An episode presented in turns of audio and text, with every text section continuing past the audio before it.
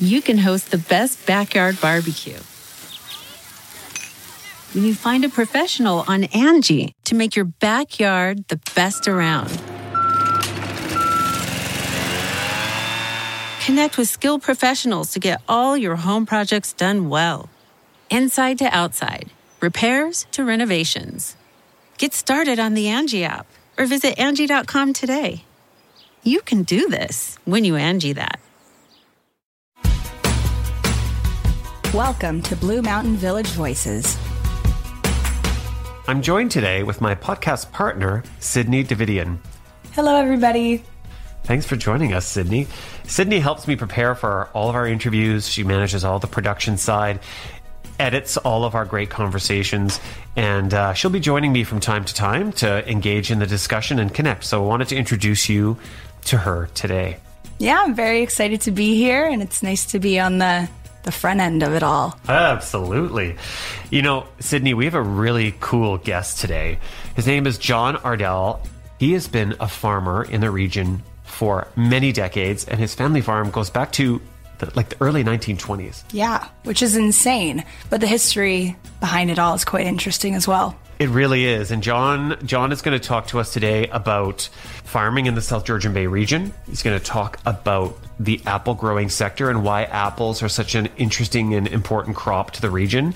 And we also cover a number of other things that I think a lot of people aren't that aware of as when they think about agriculture.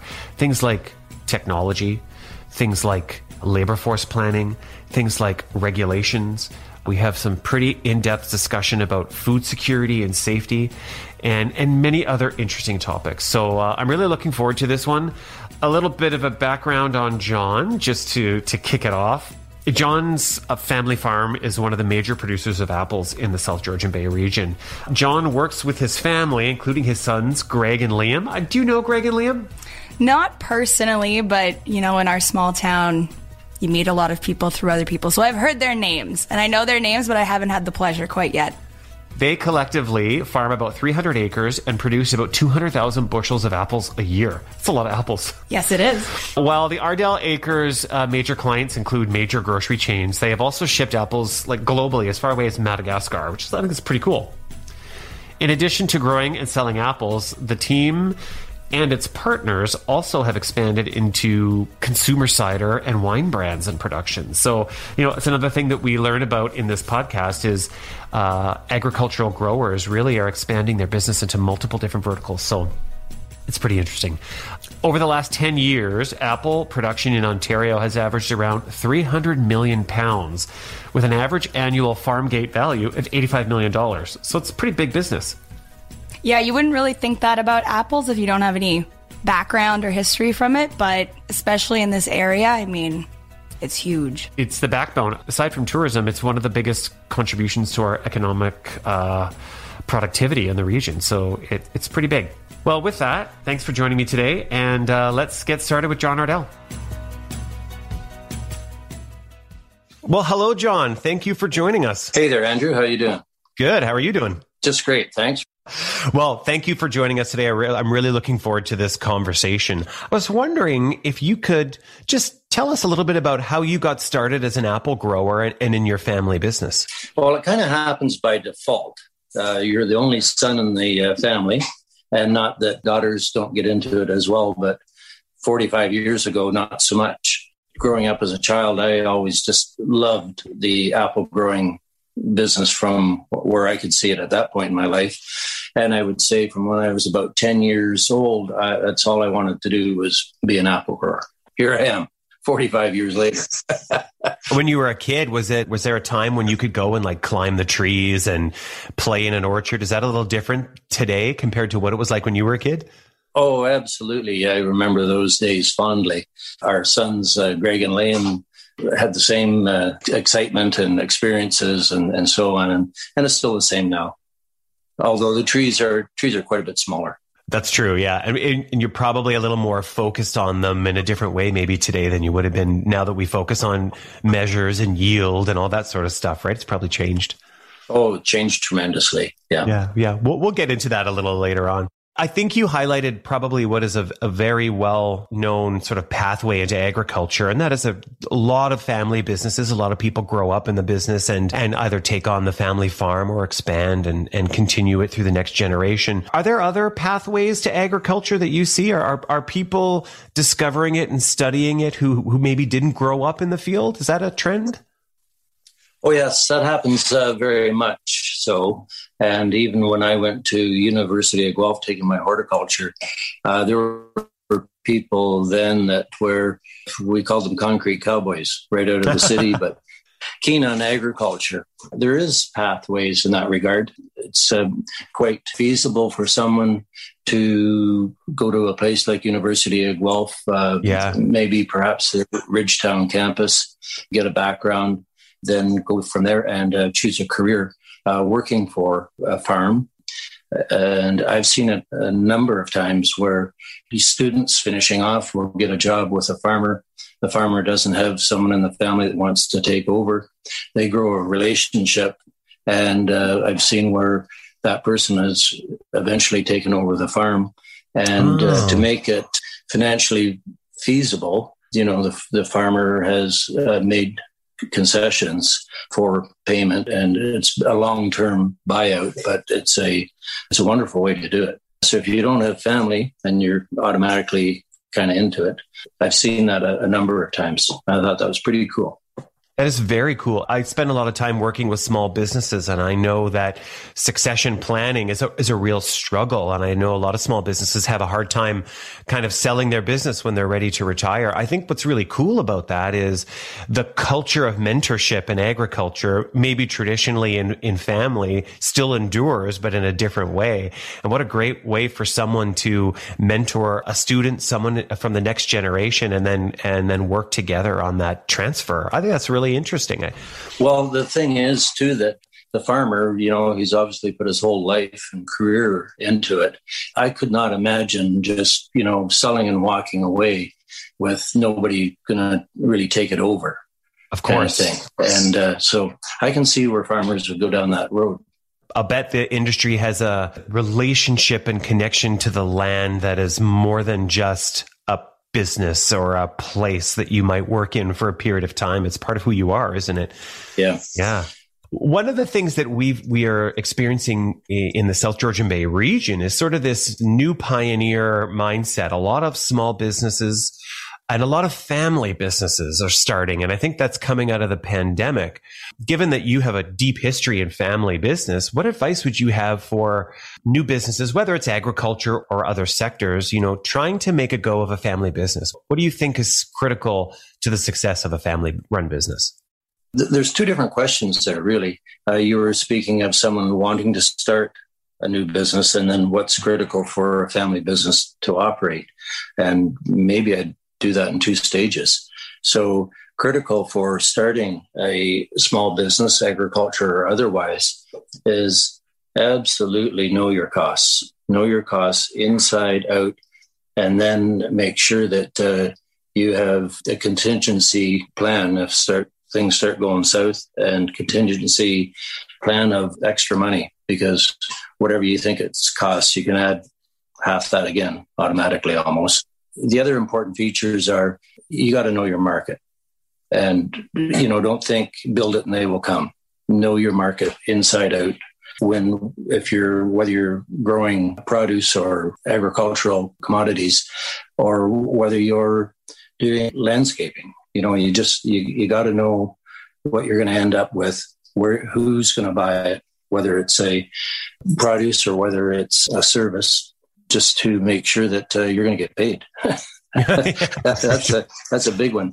Now, as important as all of that is, labor is huge. And so, if you think you're just going to walk out and grab however many people off the street, you're going to be in for a big surprise. And uh, I know in your background, you can appreciate the labor shortages that we're in in this area, and it's not just this area; it's everywhere. Labor is extremely important and, and good help. And, you know, you have to expect to pay for good help. You can't be chintzy about that. It's all about the people and the horsepower that that brings, right? Uh-huh. Well, the people have to really buy into what you're doing. They have to feel pride and take ownership of their responsibilities going forward. You know, I think a lot of people might be tempted to answer that question by talking about how uh, dynamics between parents and kids or spouses. And I think what, what you're reminding us is look, the business fundamentals are important, regardless if it's a family collaboration or not, right? I mean, it's a luxury to deal with some of those other things if you get the fundamentals right. Yes. But then uh, taking it a step further into a family business, some hard questions have to be asked, uh, especially if there's more than one son or daughter coming into it. I guess the hard questions being, you know, where do you see your role? And, and uh, depending on the business, if it's working Saturdays and Sundays and holidays, don't get into it and then say, oh, I didn't sign up for this. So ask all those hard questions. And even in a family, especially in a family, make sure you have a business partnership agreement and that everybody's on the same page. That goes hand in hand with succession planning. And we have done an unbelievable amount of that. I'd like to think that we have everything nailed down 14 ways to Sunday. But when we started succession planning, I thought, okay, this is going to take a year, two years kind of thing. But I quickly found out that succession planning is ongoing, it never stops. You can have think of everything figured out, but things evolve people change, businesses dynamics change, and uh, so that succession planning you have to leave an open door. And you have, uh, I mean, in your context, you have your specific business and uh, you work with your sons, you work with your wife, but you also work with other family and other ventures as well. So I would imagine that cuts across all of those relationships, doesn't it? It, it sure does. It sure does. And uh, just speaking of other businesses and families, we've uh, had the luxury of our own experiences with our own family business. And so being involved with other family businesses, such as the winery and some other things that we're involved in, we've gone into it with our eyes wide open kind of thing. Well, and that's probably why they're so successful because you've done the homework on that factor. So that that takes care of a lot of the challenges. And then when the ones that creep up that you didn't anticipate, you have the bandwidth to address them. So I think that's really good advice.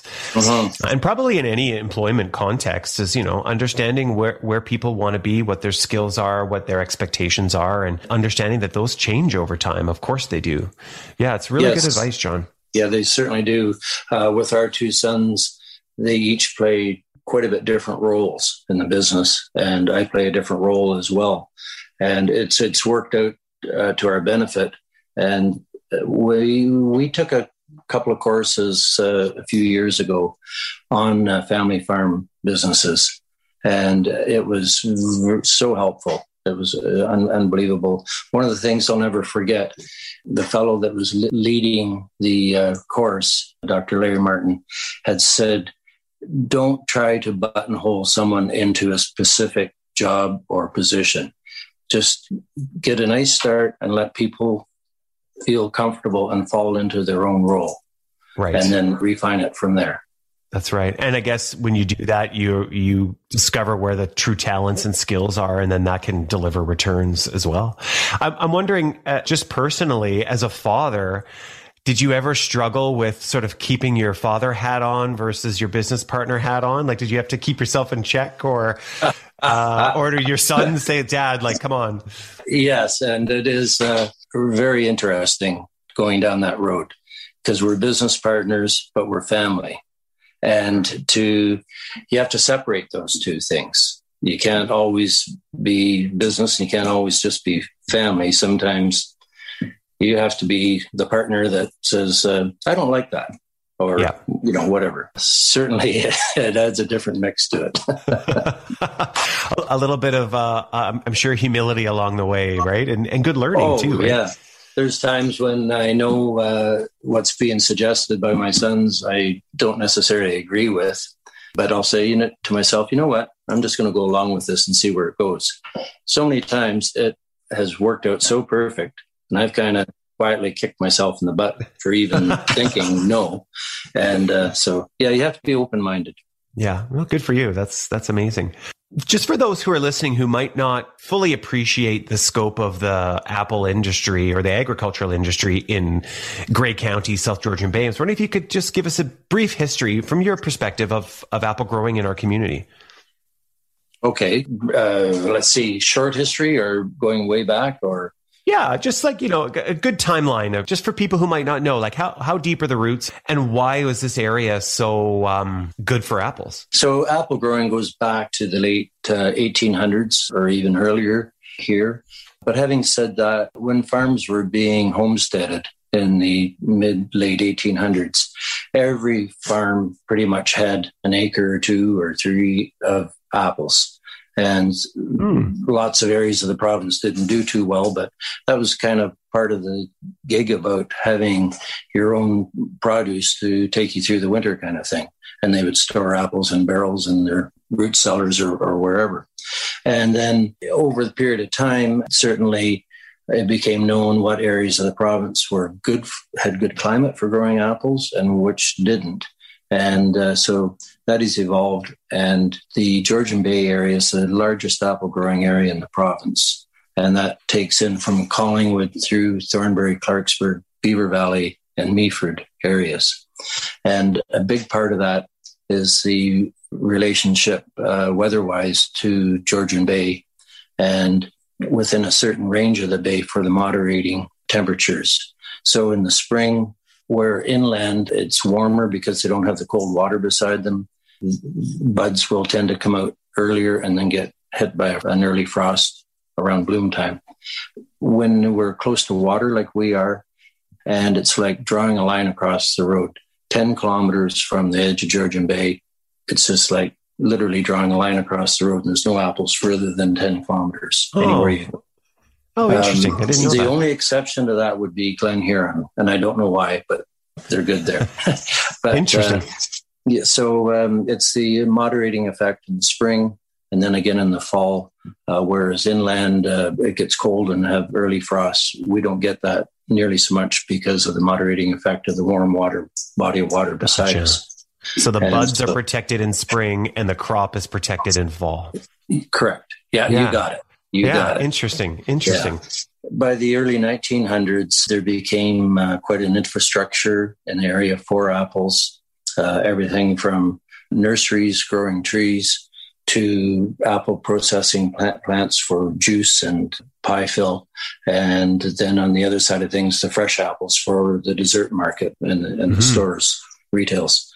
And so along with that, uh, you need the background, the infrastructure of farm equipment uh, that specializes in orchard equipment you need the uh, human resources for scouting, for biology, for understanding the insect and pest world. Mm. You need crop protection material suppliers, fertilizer suppliers, just all the things that go with it. Everything down to, you know, Hendel's Clarksburg hardware that has all the pruning equipment you'd want. That's right. So if you were to grow apples outside of this area that doesn't have that infrastructure, it'd be pretty tough finding all the things you need.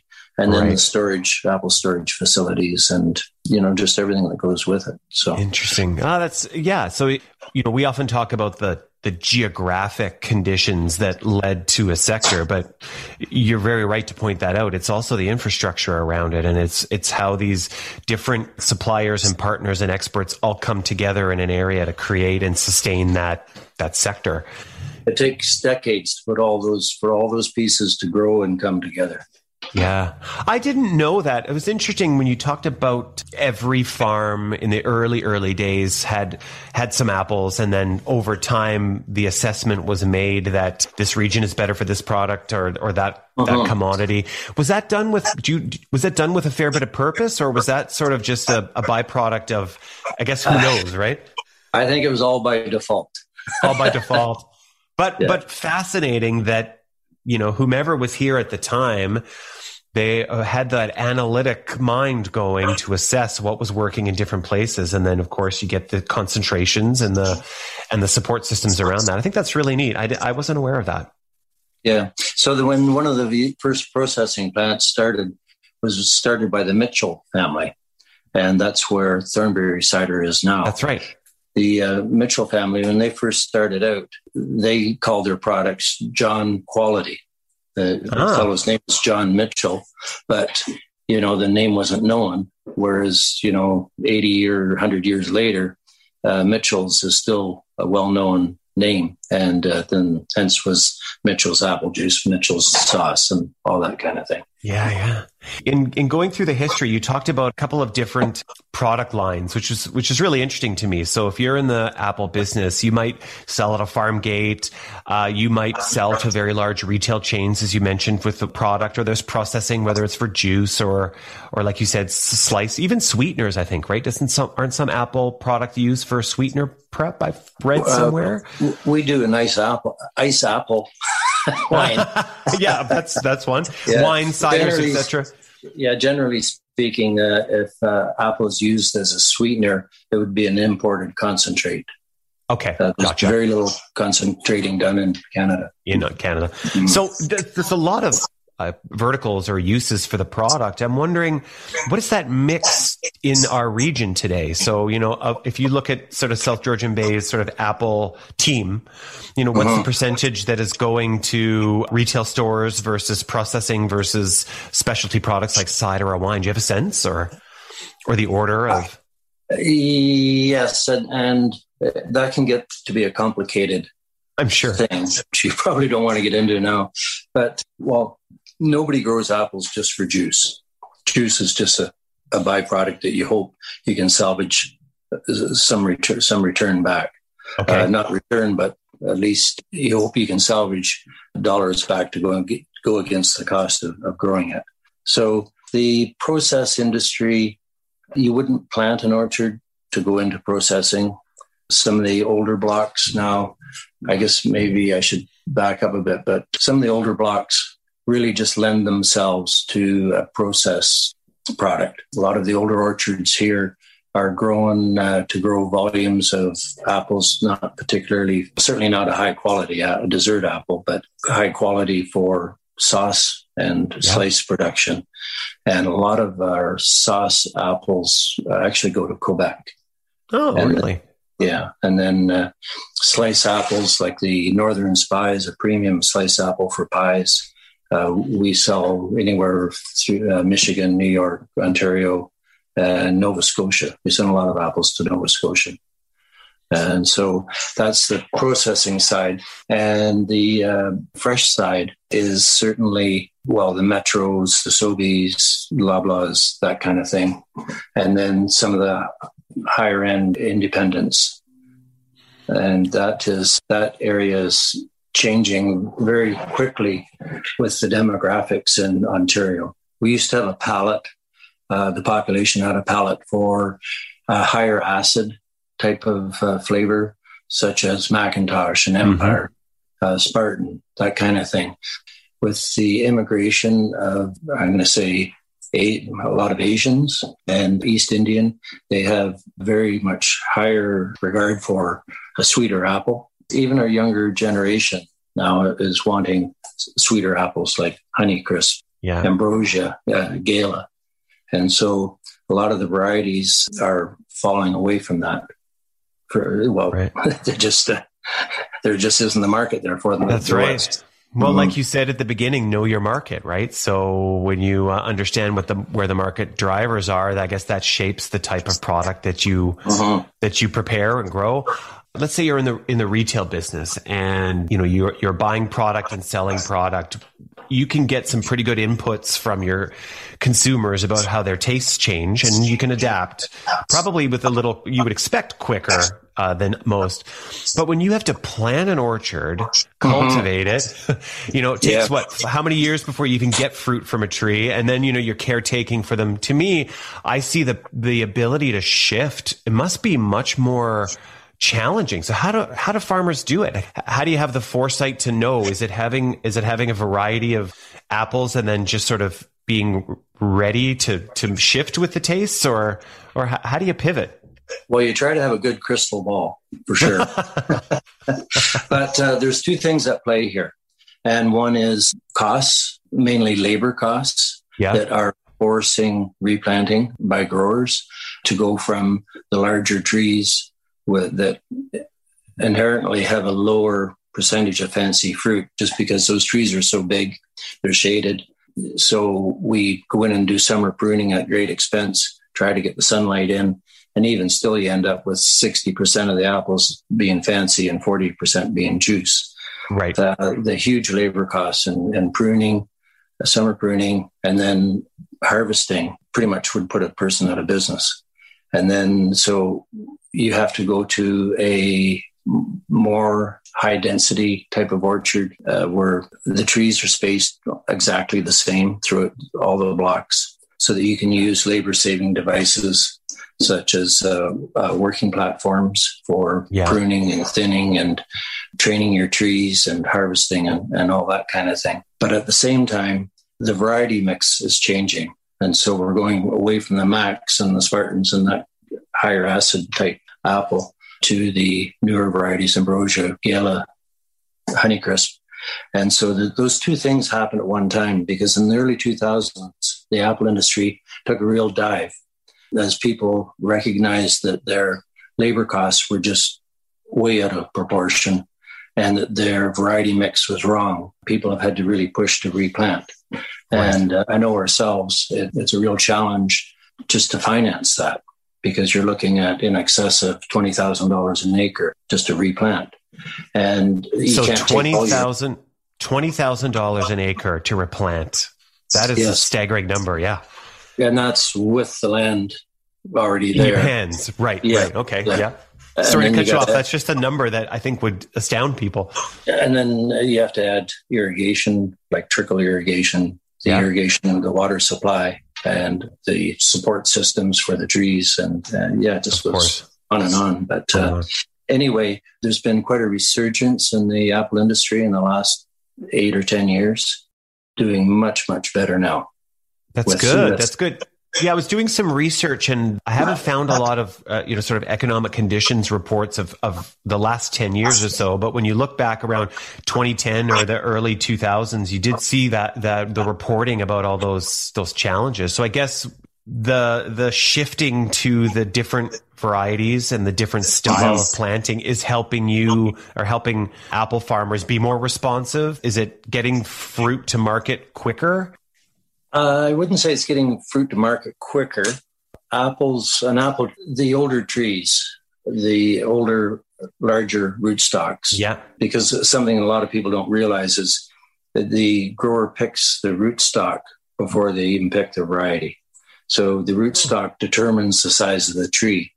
So you can get trees grown on various rootstocks that will produce a whatever size tree you want.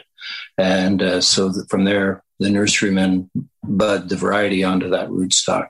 It used to be with the older rootstocks and the bigger trees, it would take anywhere from eight to 12 years to get into good production.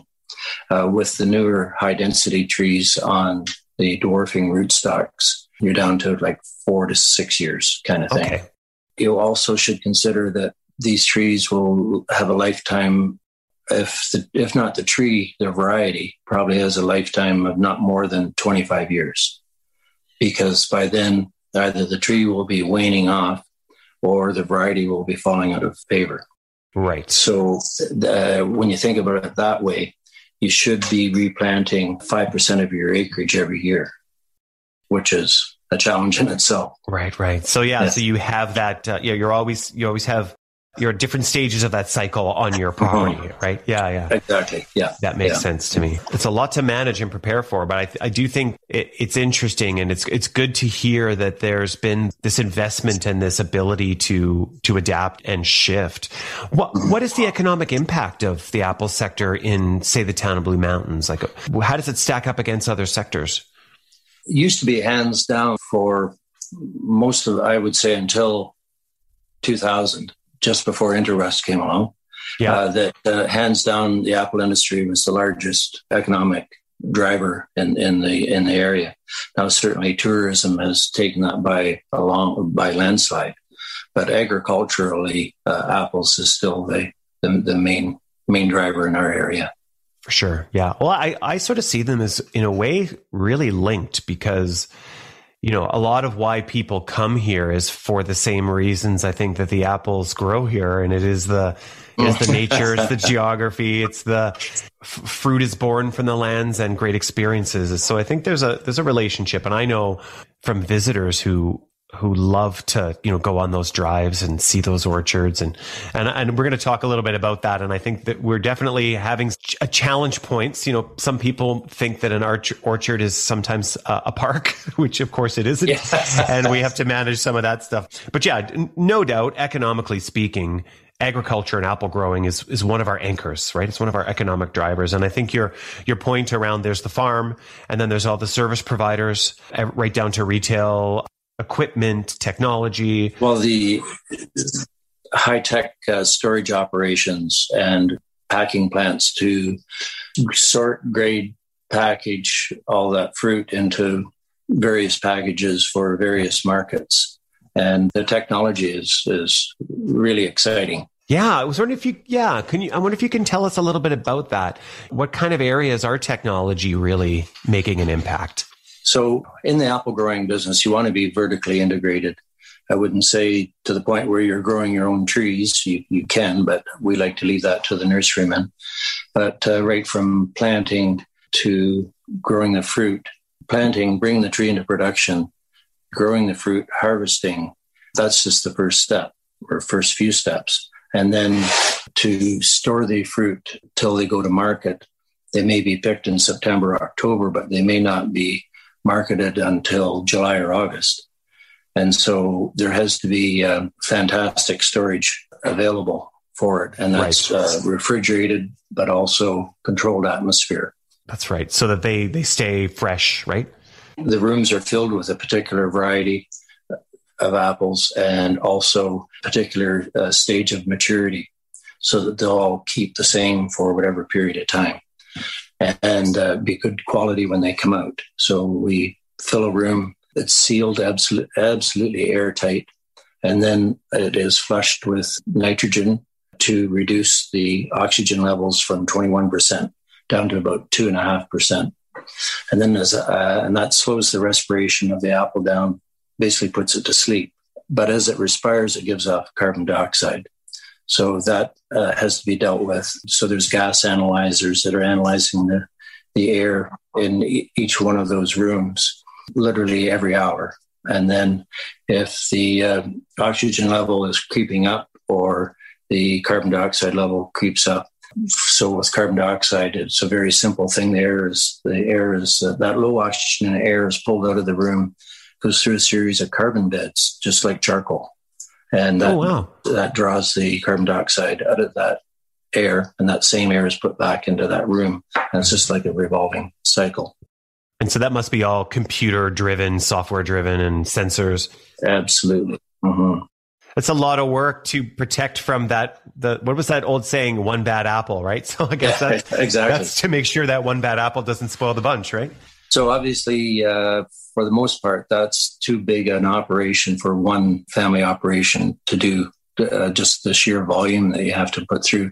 So we are involved with uh, five other apple growing families and only bay growers apple storage and, and packing facility. Gotcha. Which is so uh, collaborative so investment. Yeah, and so yeah. all the marketing is done through them, not not ourselves. Have you ever thought I'd love to have a podcast just like this one? Well, I can help. My name is Matt Kundle, and everyone at my company, the Sound Off Podcast Network, had a hand in making this show. Whether it was about the sound, the discoverability, or that you're just enjoying the show, we are all about the detail. If you think you have a podcast in you, reach out to me via email, matt at soundoff.network, or check out the website and become one of the great podcasts we work with at soundoff.network. Getting the smile and confidence you've been dreaming about, all from the comfort of your home? Isn't a total mystery with Byte clear aligners. Just don't be surprised if all your friends start asking, What's your secret? Begin by ordering your at home impression kit today for only $14.95. Byte clear aligners are doctor directed and delivered to your door. Treatment costs thousands less than braces, plus, they offer flexible financing, accept eligible insurance, and you can pay with your HSA FSA. Get 80% off your impression kit when you use code WONDERY at Byte.com. That's B Y T E.com. Start your confidence journey today with Byte. How about on farm? Are there are there a lot of um, analytics systems measuring things like soil, moisture, all that sort of stuff? Is that a big part you of know, your operation now? There is uh, for soils for sure, like uh, for irrigating, so that you are being efficient in the water you use and you don't over over water. All of our new plantings are trickle irrigated, and just as we speak, one of my sons and an electrician are wiring up the computerized systems to, or the one new system we're doing now. Every part of, say, there's 100 acres, you know, there'd be 25 acre zones kind of thing, and they'll all come on intermittently as is called for as to their needs, and uh, all all computerized. Uh, all the software for it, it's all underground. You don't see it. Um, it, it's quite amazing. It's just it's just amazing. You go into yeah. the uh, pumping station room, and it's just a series of screens and software systems, and I, I just go like, "Wow, I don't even know how." Unbelievable. so could you be at can you be at a point now where you're you're not you don't need to be out on the land? You can be getting data to your phone, which tells you what is you know, needed. That's, and that's the problem. I can't do anymore what I like to do, like right. get on yeah. a tractor or mower and just mow some grass for the afternoon. Very seldom any of the three of us get a chance to do that. We're mainly managing. But uh, on the labor side of things, with our offshore workers, we have different groups that do different jobs. Managing your labor costs is huge. So every day, everybody is logged in by one of our cell phones, and our yeah. four kind of crew leaders have their smartphones, and they put in what each man is doing, uh, what tasks they're doing, what farm they're doing it. We have, uh, I think it's uh, 102 different blocks of orchards. And wow. so we track the labor right from the day they start in the spring till the day they leave in the fall. And we yeah. know where every hour is spent in every block. So at any given time, you can bring bring up the information with the software and know exactly how many dollars right to the penny it costs to hand thin that block or whether storm pruning or weeding or uh, right or training trees or whatever. Sure. And then at the same time, when you're harvesting, you go into that system and you record your production and the cost of the harvesting. And some blocks that I always thought were my favorite that I never wanted to lose. Mm. my sons want to take them out, and I'm going, "Oh, not that one. That's so good." And then, uh, and they're go, saying, "Look, Dad, here's the data." Yeah, yeah, exactly. I go, "Okay, get the chainsaws out. yeah, it's fascinating. I mean, the, this data revolution is we're all experiencing it, right? No matter what sector we're in, we're all going through that experience of investing, learning, challenging ourselves, and and you know, I think you and I are probably in the same camp where I am not a digital native. Like I did not grow up with that as mm-hmm. my operating system, so to speak. So it's harder for me to to learn and catch up to, but I'm fascinated by it. Yes, and things are moving so fast. I've often thought if I was out of the loop for two years, I wouldn't know what the heck to do. I all of a sudden had to come back into it. You just you'd be lost. Sure. Yeah. So how does so how do how does the industry stay connected to those trends and that kind of innovation? Is it? I know there's great agricultural associations, and I, I know you mentioned University of Guelph is a is a real leader uh-huh. in in ag innovation. But are there other networks that you rely on? How do you stay connected? Uh, there's a number of things. One is it's kind of interesting that my sons are involved with is the uh, Young Apple Growers of Ontario. And mm. so people, whether they have a background or no background, and are just starting into the Apple business, they collaborate together and uh, you know have uh, well now Zoom meetings and things like that, but to discuss all sorts of the issues that uh, come up in the Apple business, uh, whether it's the production or marketing or, or otherwise. And uh, I'm amazed at how much they network and learn from mm-hmm. each other. And there's lots of older uh, growers that join in and give their two cents worth and mentor. The uh, Ministry of Ag and Food is also um, very good about putting out information. And again, the way that the information is delivered has changed so much in the last 10 years to what it you know used to be so that uh, again it, it all gets down to technology right for sure Mm-hmm. Yeah. Do you see it? Like, can you stand back and look at it from a 30,000 foot level and say, all this innovation, all this data is going to help the industry be more successful and profitable and and then by extension, you know, Canada's food security or Ontario's food security is on good track because of that? Like, do you think mm-hmm. those are all leading to those kind of outcomes and goals? Absolutely, they're leading to that. But I am very, very concerned about Canada's food supply. Oh, yeah? Uh, just that Canada is one of the higher costs of labor. Uh, right. We have one of the highest social expectancies, if I can say yeah. that right.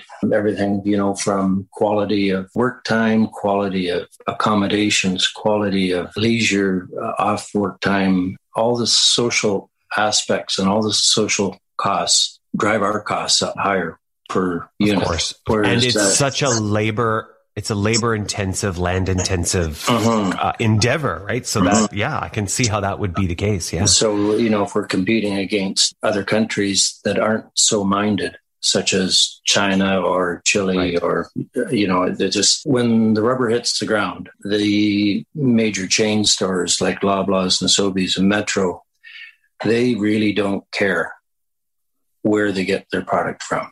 They just right. care about price and how cheap it is. So that's, that's right. why through our lobby organizations, we push really hard to connect with people about the importance of the food and the fact that we have to be sustainable and we have to produce not just high quality food, but we have to produce fruit that is the safest in the world. And we're yeah. very proud of that.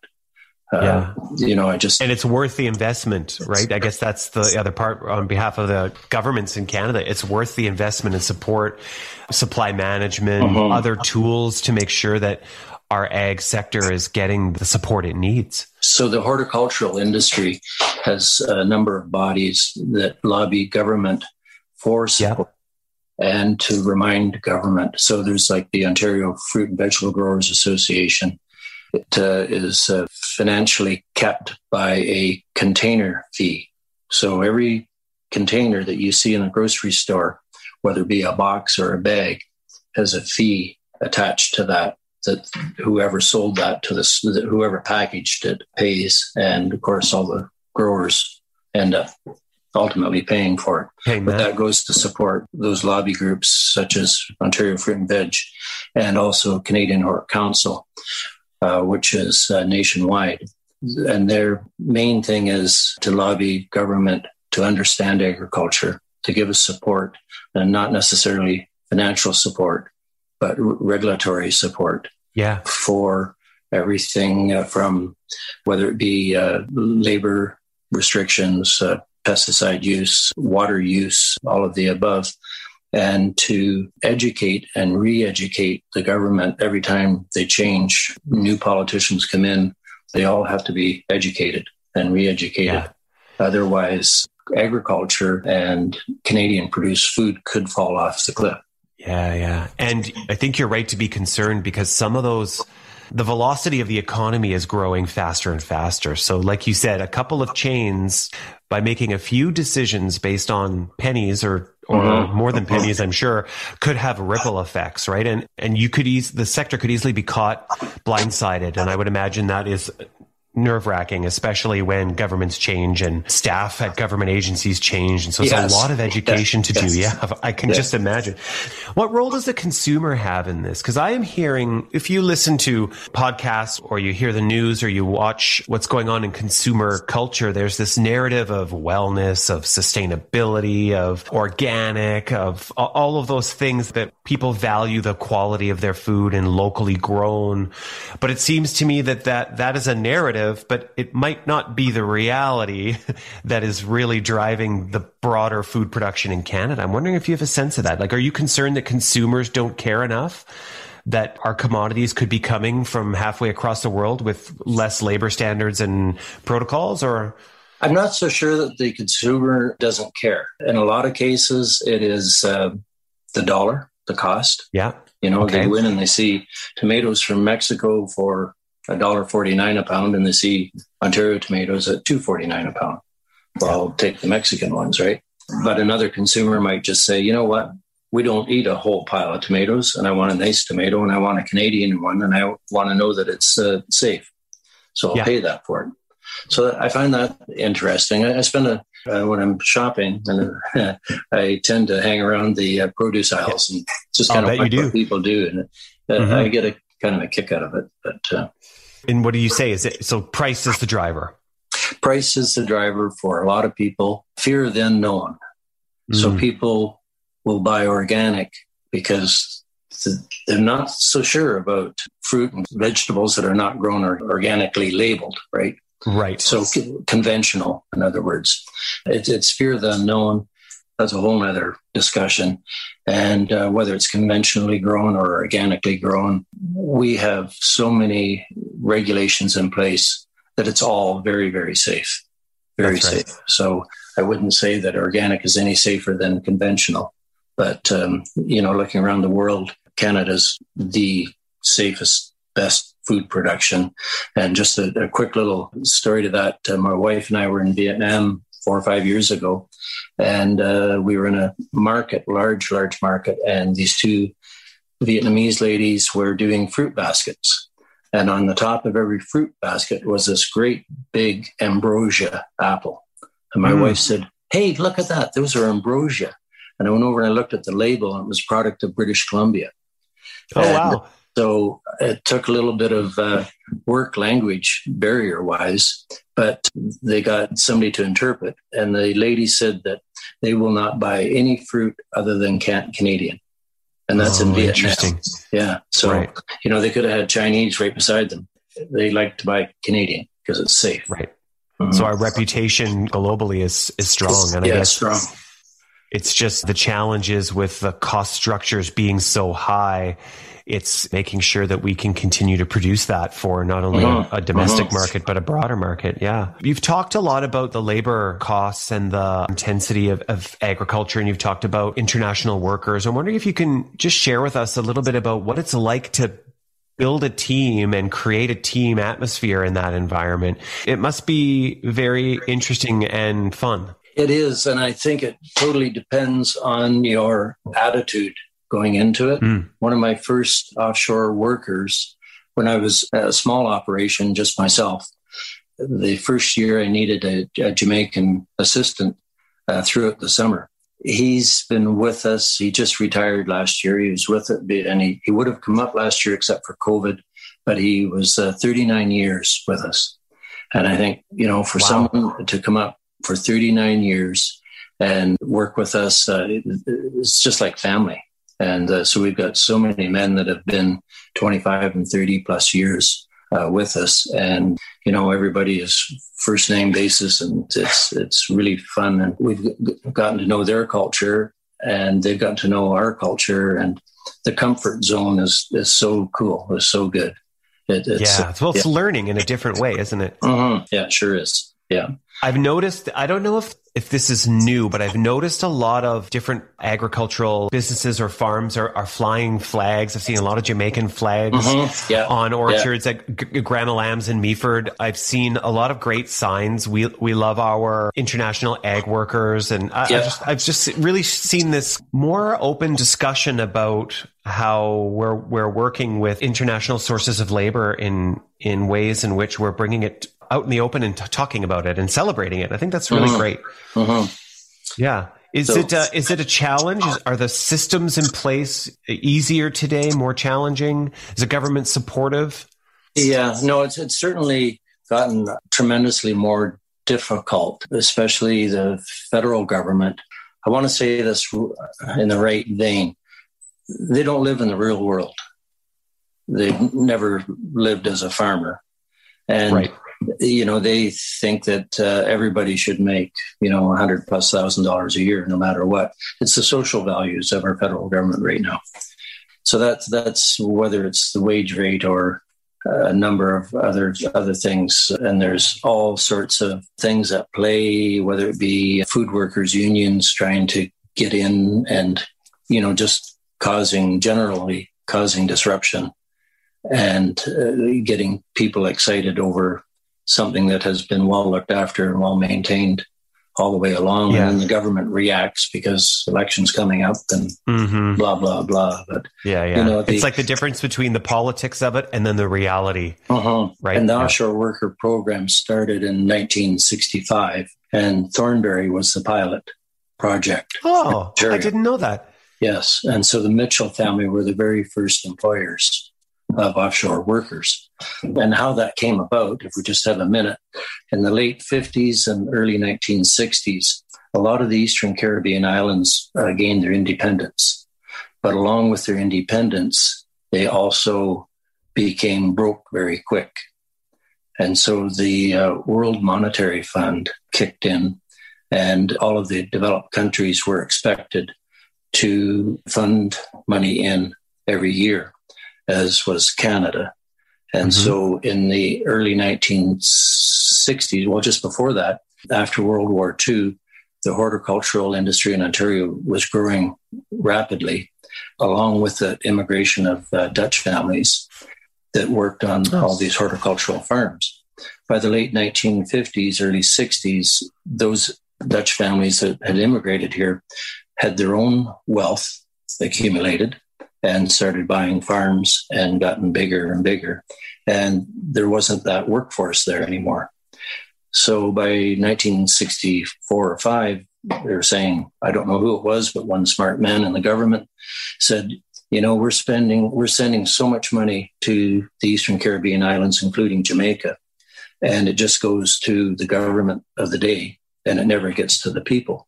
He said, we need laborers, those populations need money in their pocket, not their mm-hmm. governments. Mm-hmm. Why don't we entertain the idea of bringing workers up and they can have the pride of making their own money and being able to go back home with it as opposed to the way it had been done before.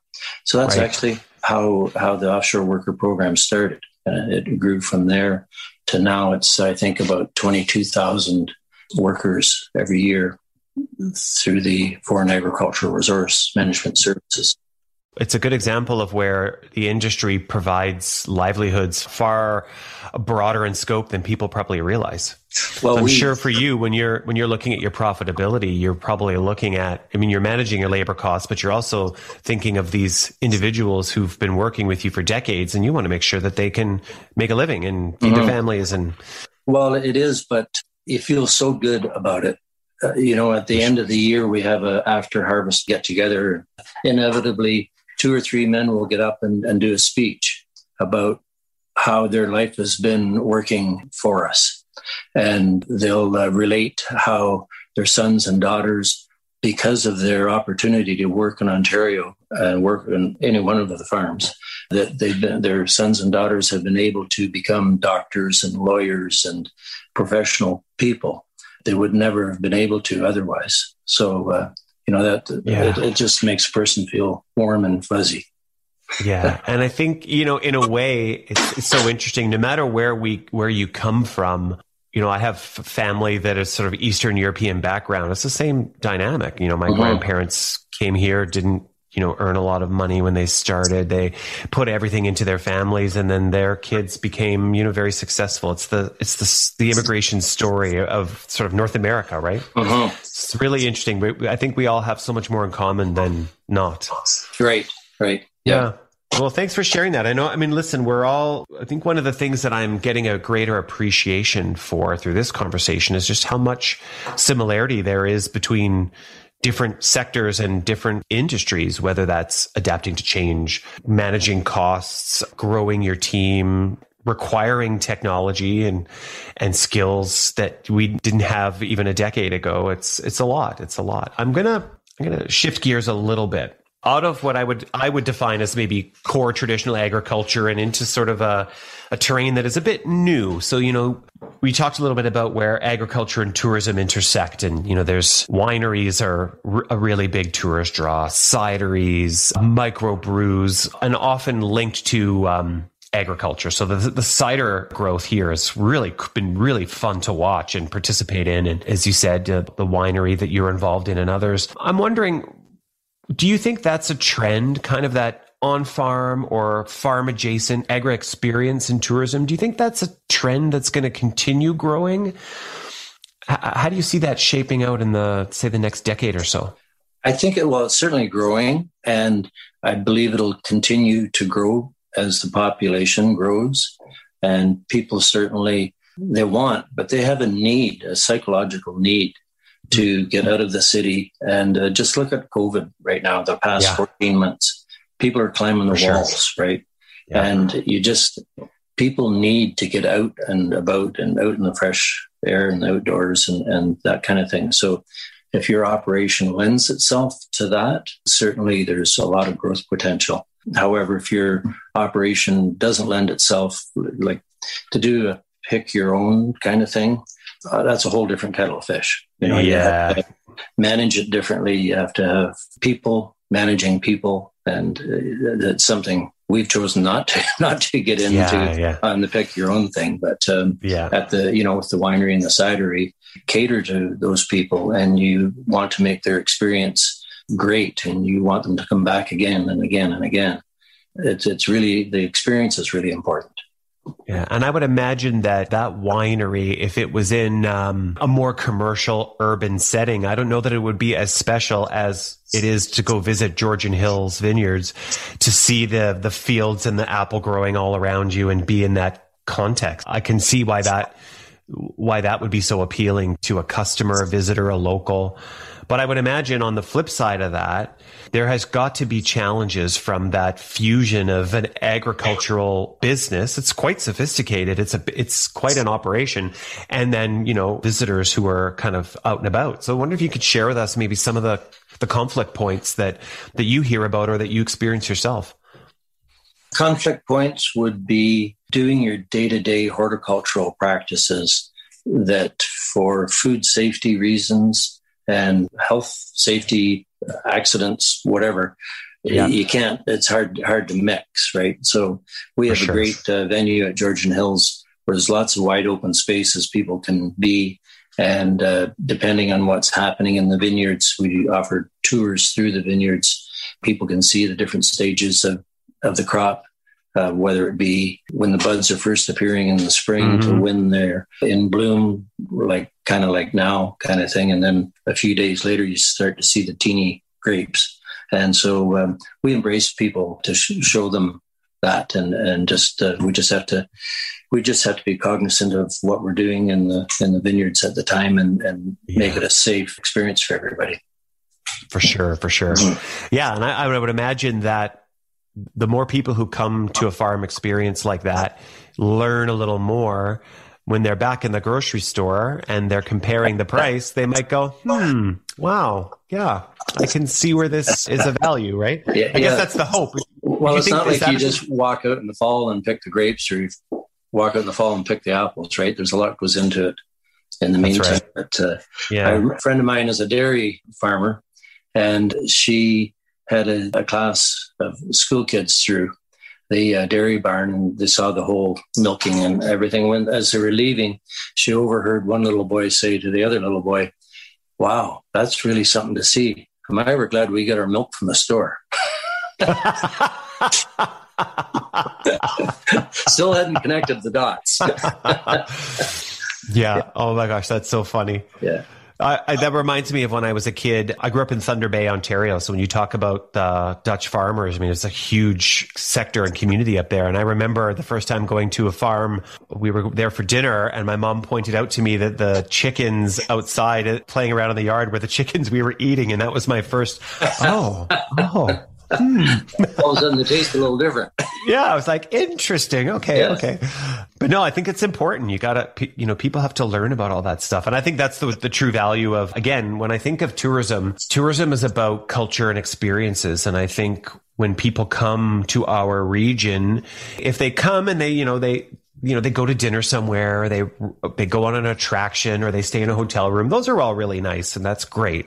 If they can learn something, and if they can understand our culture a little bit better, or, or our way of life, and then take that with them, and then you know make decisions in their lives, you know, uh, around maybe you know purchasing different types of food or valuing mm-hmm. local. I think that we're we're doing our job. So it's just a matter of at the same time managing the friction points. I've talked to a lot of folks where they've moved to the region and they thought it was charming to buy a property near a farm and then they're surprised that there are it's a it's a commercial enterprise and there's uh-huh. noise or whatever and so I think you know people have to do their homework and and make sure that they understand what what they're what they're buying what what they're visiting and and what is really goes on in a, a farm community I really enjoy educating people about farming and agriculture and what uh, goes into it, the efforts and the risks that go are associated with it, that type of thing, and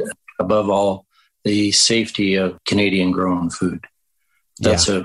a quite a revelation to a lot of people. Yeah, I think so. Yeah. I think it's something we probably just take for granted. And I think that's the thing that people need to think about is we can't, right? It's probably mm-hmm. something that needs needs to be continuously worked on. And I think the communities that you work with are really Im- important in helping us learn more and be educated. So I, I really appreciate you sharing that. I'm wondering what lesson have you taken from COVID 19 that you would you will bring forward in your operation?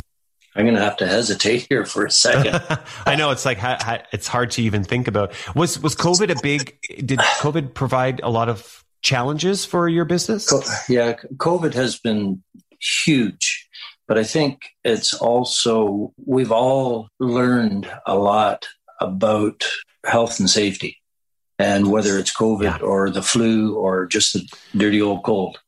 Uh, if you notice, since COVID came and people are masking, social distancing, you don't hear near the numbers of people down with the flu or down with a cold. I think it's amazing that it took this long for everyone to to get it right. yeah, yeah, it's true. Setting that aside, I think what's really uh, one of the big things for us is because we have so many employees and workers to be responsible, to have them work social distancing, put 50 or 60 men together. It's not just through their workday, but it's in their off time as well. Their living accommodations, the distancing there, the yeah. huge costs and, associated with that. As we speak right now, we're building a, a new housing facility, and it's, I'm not going to say double, but it's almost double the areas that we previously had. And wow, that's, that's significant. It's a yeah, really significant cost. So, you know, one bunkhouse that is approved by the health unit for 32 men with the new, it's like 32 by 80 or so, whatever. And then uh, we're building a new one that's 40 by 96, and it'll only be approved for 20. So it's right. a third again bigger and 60% of the capacity. Yeah, yeah. And are there support? Are there supports for uh, businesses like yours to help defray those costs? Have the, have the programs been effective enough? Do you think? No, there was a small program a year ago that came out. That it came out kind of after the fact. It was retroactive, mm-hmm. longer right. than it was going forward. So it was a drop in the bucket. Most people didn't qualify because by the time they knew about it, it was over and uh, there and, and, there's been nothing like it to take its place since. Yeah, so COVID has certainly shot up the the costs, and one of the worst part about it is the governments have not come forward with what they feel will be the new guidelines for living area, uh, sleeping cubic footage, and all yeah. that kind of thing, right? So we're kind yeah. of out on kind of a uh, shaky branch, putting a huge investment forward in a you know four thousand square foot facility. And Yikes! Yeah, and and who knows if that uh, what the regs will end up being? So that's a big yeah, risk. So it's like pinning the tail on the donkey, but you yeah. got to keep going, right? You can't just stop. It's one of the things that I I don't think a lot of people are truly aware of is that even though we are starting a reopening of sorts, the the road to getting back to whatever the new normal will be is going to be long, and there's still impacts we have yet to see. So your example is a good one about, you know, you don't quite have a regulatory framework yet. You have to invest. You're doing it, but there's going to be changes and risk. I was speaking to a couple of uh, restaurateurs the other day here in the village and their food costs, their suppliers, the food costs are just really, really going very high depending on the product. And, you know, understanding now some of the things that you're going through, I can see why that is the case. So what's, what's impacting you is then being passed down the line and those costs and risks just magnify. So by the time uh, an end consumer goes to a restaurant or goes to the grocery store, that's why they're seeing those prices go up. So I think, I think there's a lot, there's a lot ahead yeah, that we have well, to manage. and not just due to COVID, but also due to taxation such as carbon tax. Right. So a lot of discussion about carbon tax and how it's going to reduce the carbon footprint and how people can sell carbon credits and so on. But I have not found anybody in in my world that can explain to me the carbon credit thing. Right. I can explain very well all the carbon taxes we pay, and I don't see how we're getting any of that back. I don't see how we will get it back. And I really don't understand how it's reducing the footprint because we can do a little bit to change our carbon footprint, but in reality, we can't get down to zero. And when you talk about the costs associated from when that tree is budded in the nursery, there's all the carbon tax that is associated with it, the 4% fuel tax, and uh, so on. And then it just multiplies. So then the apple grower buys the tree. Part of that tree cost is carbon tax. Then so there's a carbon tax on trees. Well, the cost of growing trees, the fuel, cost of growing trees, right? Okay, and uh, heating crop, and crop protection materials. They're made in a factory. That factory right. is all sorts of carbon costs. Right and it's, it just it's distributed across everything. Yeah, yeah. and then then that's the nursery. Then it's the grower, the farmer. Then it's the storage and packing operation. Then it's the carbon taxes that have been levied on all the packaging because of the way packaging is made and where it's derived from. And then it gets to a store or supplier to a restaurant. That supplier to the restaurant has all these costs that have also had the carbon tax put into it and then yeah. the restaurant itself gas to run the, the stoves the electricity run the dishwashers all have carbon tax that carbon tax is uh, just an unbelievable wild animal. Thank you for for describing it in such a detailed way because it is very nebulous to most people. And i think if that tax was alongside of that was a robust plan to show how those investments were going to drive the things that you need to achieve those targets and help, I think you'd probably be able to to feel more comfortable about it. But it's so funny, isn't it? We have a need for so much innovation. And yet the tax happens and that's it. What's happening underneath all that? And I think the, there more work is clearly needed. Uh-huh. I, that's where I worry. Where I think that we're a, we're in an era where, in some respects, governments can't be responsive, other than applying a tax, but they can't be as responsive as the needs are. So I think that's that's the big big risk for all of us going forward. I guess is figuring well, the, out how to how to drive that, applying that. the tax is the easy part. Yeah, exactly. But what to do with the tax money and how to make it do what they want it to do it's, is the hard part. And I don't right. think they thought that they haven't been no. able to think it through, and I, I, I don't doubt that. I think they just did too quick a knee jerk reaction without yeah, yeah. a plan. Mm-hmm. So politics anyway, maybe before process, but I think it's it's no, but it's. I'm glad you raised it because you know one of my questions that I was going to ask you is what what are some of the risks in the future, and I think that it's a good example of growing costs without plans and understanding on how those impact those costs. And I think you raise a good point when we're looking at whatever environmental changes are needed. It's one thing to have an environmental impact and we need that, but we also need the corresponding plan to work with the businesses to be able to do it and to be able to see the same returns along the way. And I guess what I'm hearing from you is that, that it's clear that's not there yet. So we need to keep the pressure on taxes and uh, re- regulatory agencies that they just keep themselves in, in check and keep themselves aware of the implications when they introduce something that has never been done before. Yeah. Another area where I think we've got some similarities. Well, I'm going to close it down with one final question, John. And I know you've given me a lot of time and I really appreciate it. Okay. This is going to be like asking you to choose between your favorite children. And I apologize in advance. What is your favorite apple variety? You know, I get asked that uh, fairly often, and it's it is when we are in harvest, and every variety has a different harvest date. So whether it be a McIntosh or a Cortland or an Empire or Ambrosia, and I go up to that tree and I pick an apple off the tree, and it's just that it's very very peak, and I bite into it and I go, wow, that's my I think that's my favorite apple. And then next week it's another variety. I think, oh, that's my favorite apple. I think if I had to pick one apple, it would be ambrosia. Ah, Yeah. The Latin for ambrosia uh, means nectar of the gods. oh, there you go. Yeah. Yeah. So Po- poetic. I, I would say mine is a is a good old school Mac at the right time when it's still got the crunch. Mhm. The Yeah, McIntosh is yeah. for me will always be my favorite. There you go. I'm a traditionalist. There you go. right on. Well, it's been a pleasure. uh, it has been a pleasure. Thank you so much, John, and I wish you all the best and the whole sector all the best in the season ahead. Bye now. Wow, I feel so fortunate to have had the time to talk with John and to learn from him. It's incredible how complex and how robust agriculture is. Yeah, definitely. I mean, there was a lot to learn for sure. Sydney, what is your favorite apple variety? Ah, I actually prepared for this question. Have you ever had a russet apple before?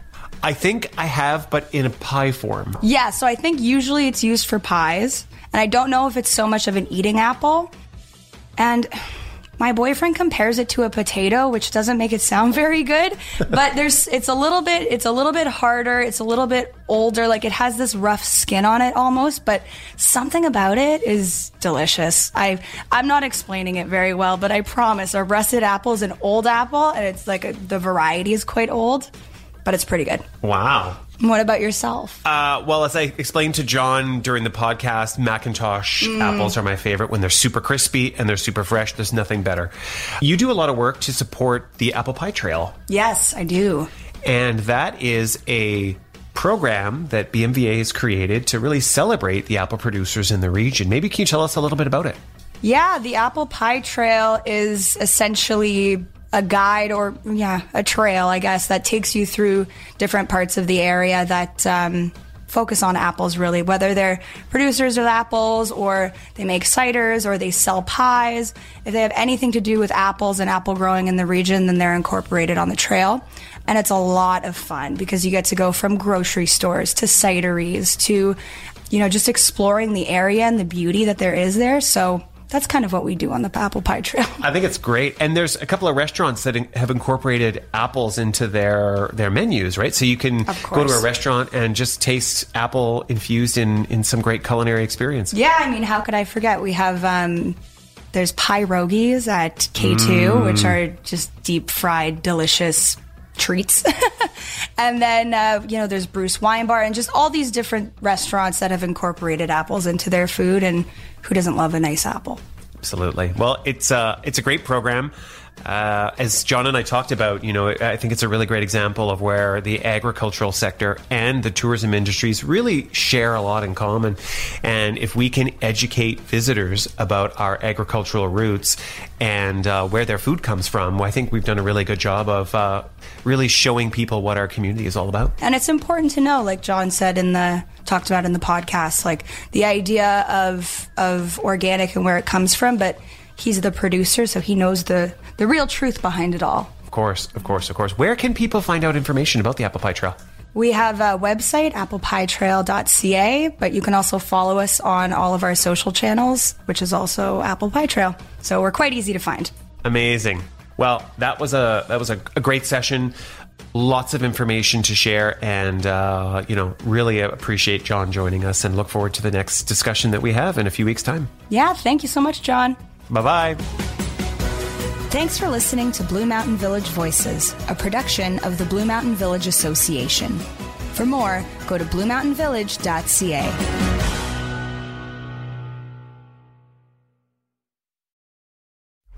A production of the Sound Off Media Company. I'm Matt Cundill, host of the Sound Off Podcast, the show about podcast and broadcast. Since 2016, we've been speaking with amazing people who have populated your ears for decades. Legendary broadcasters, research wizards, talent experts, podcasters, voice talent. Almost 400 stories, all for free.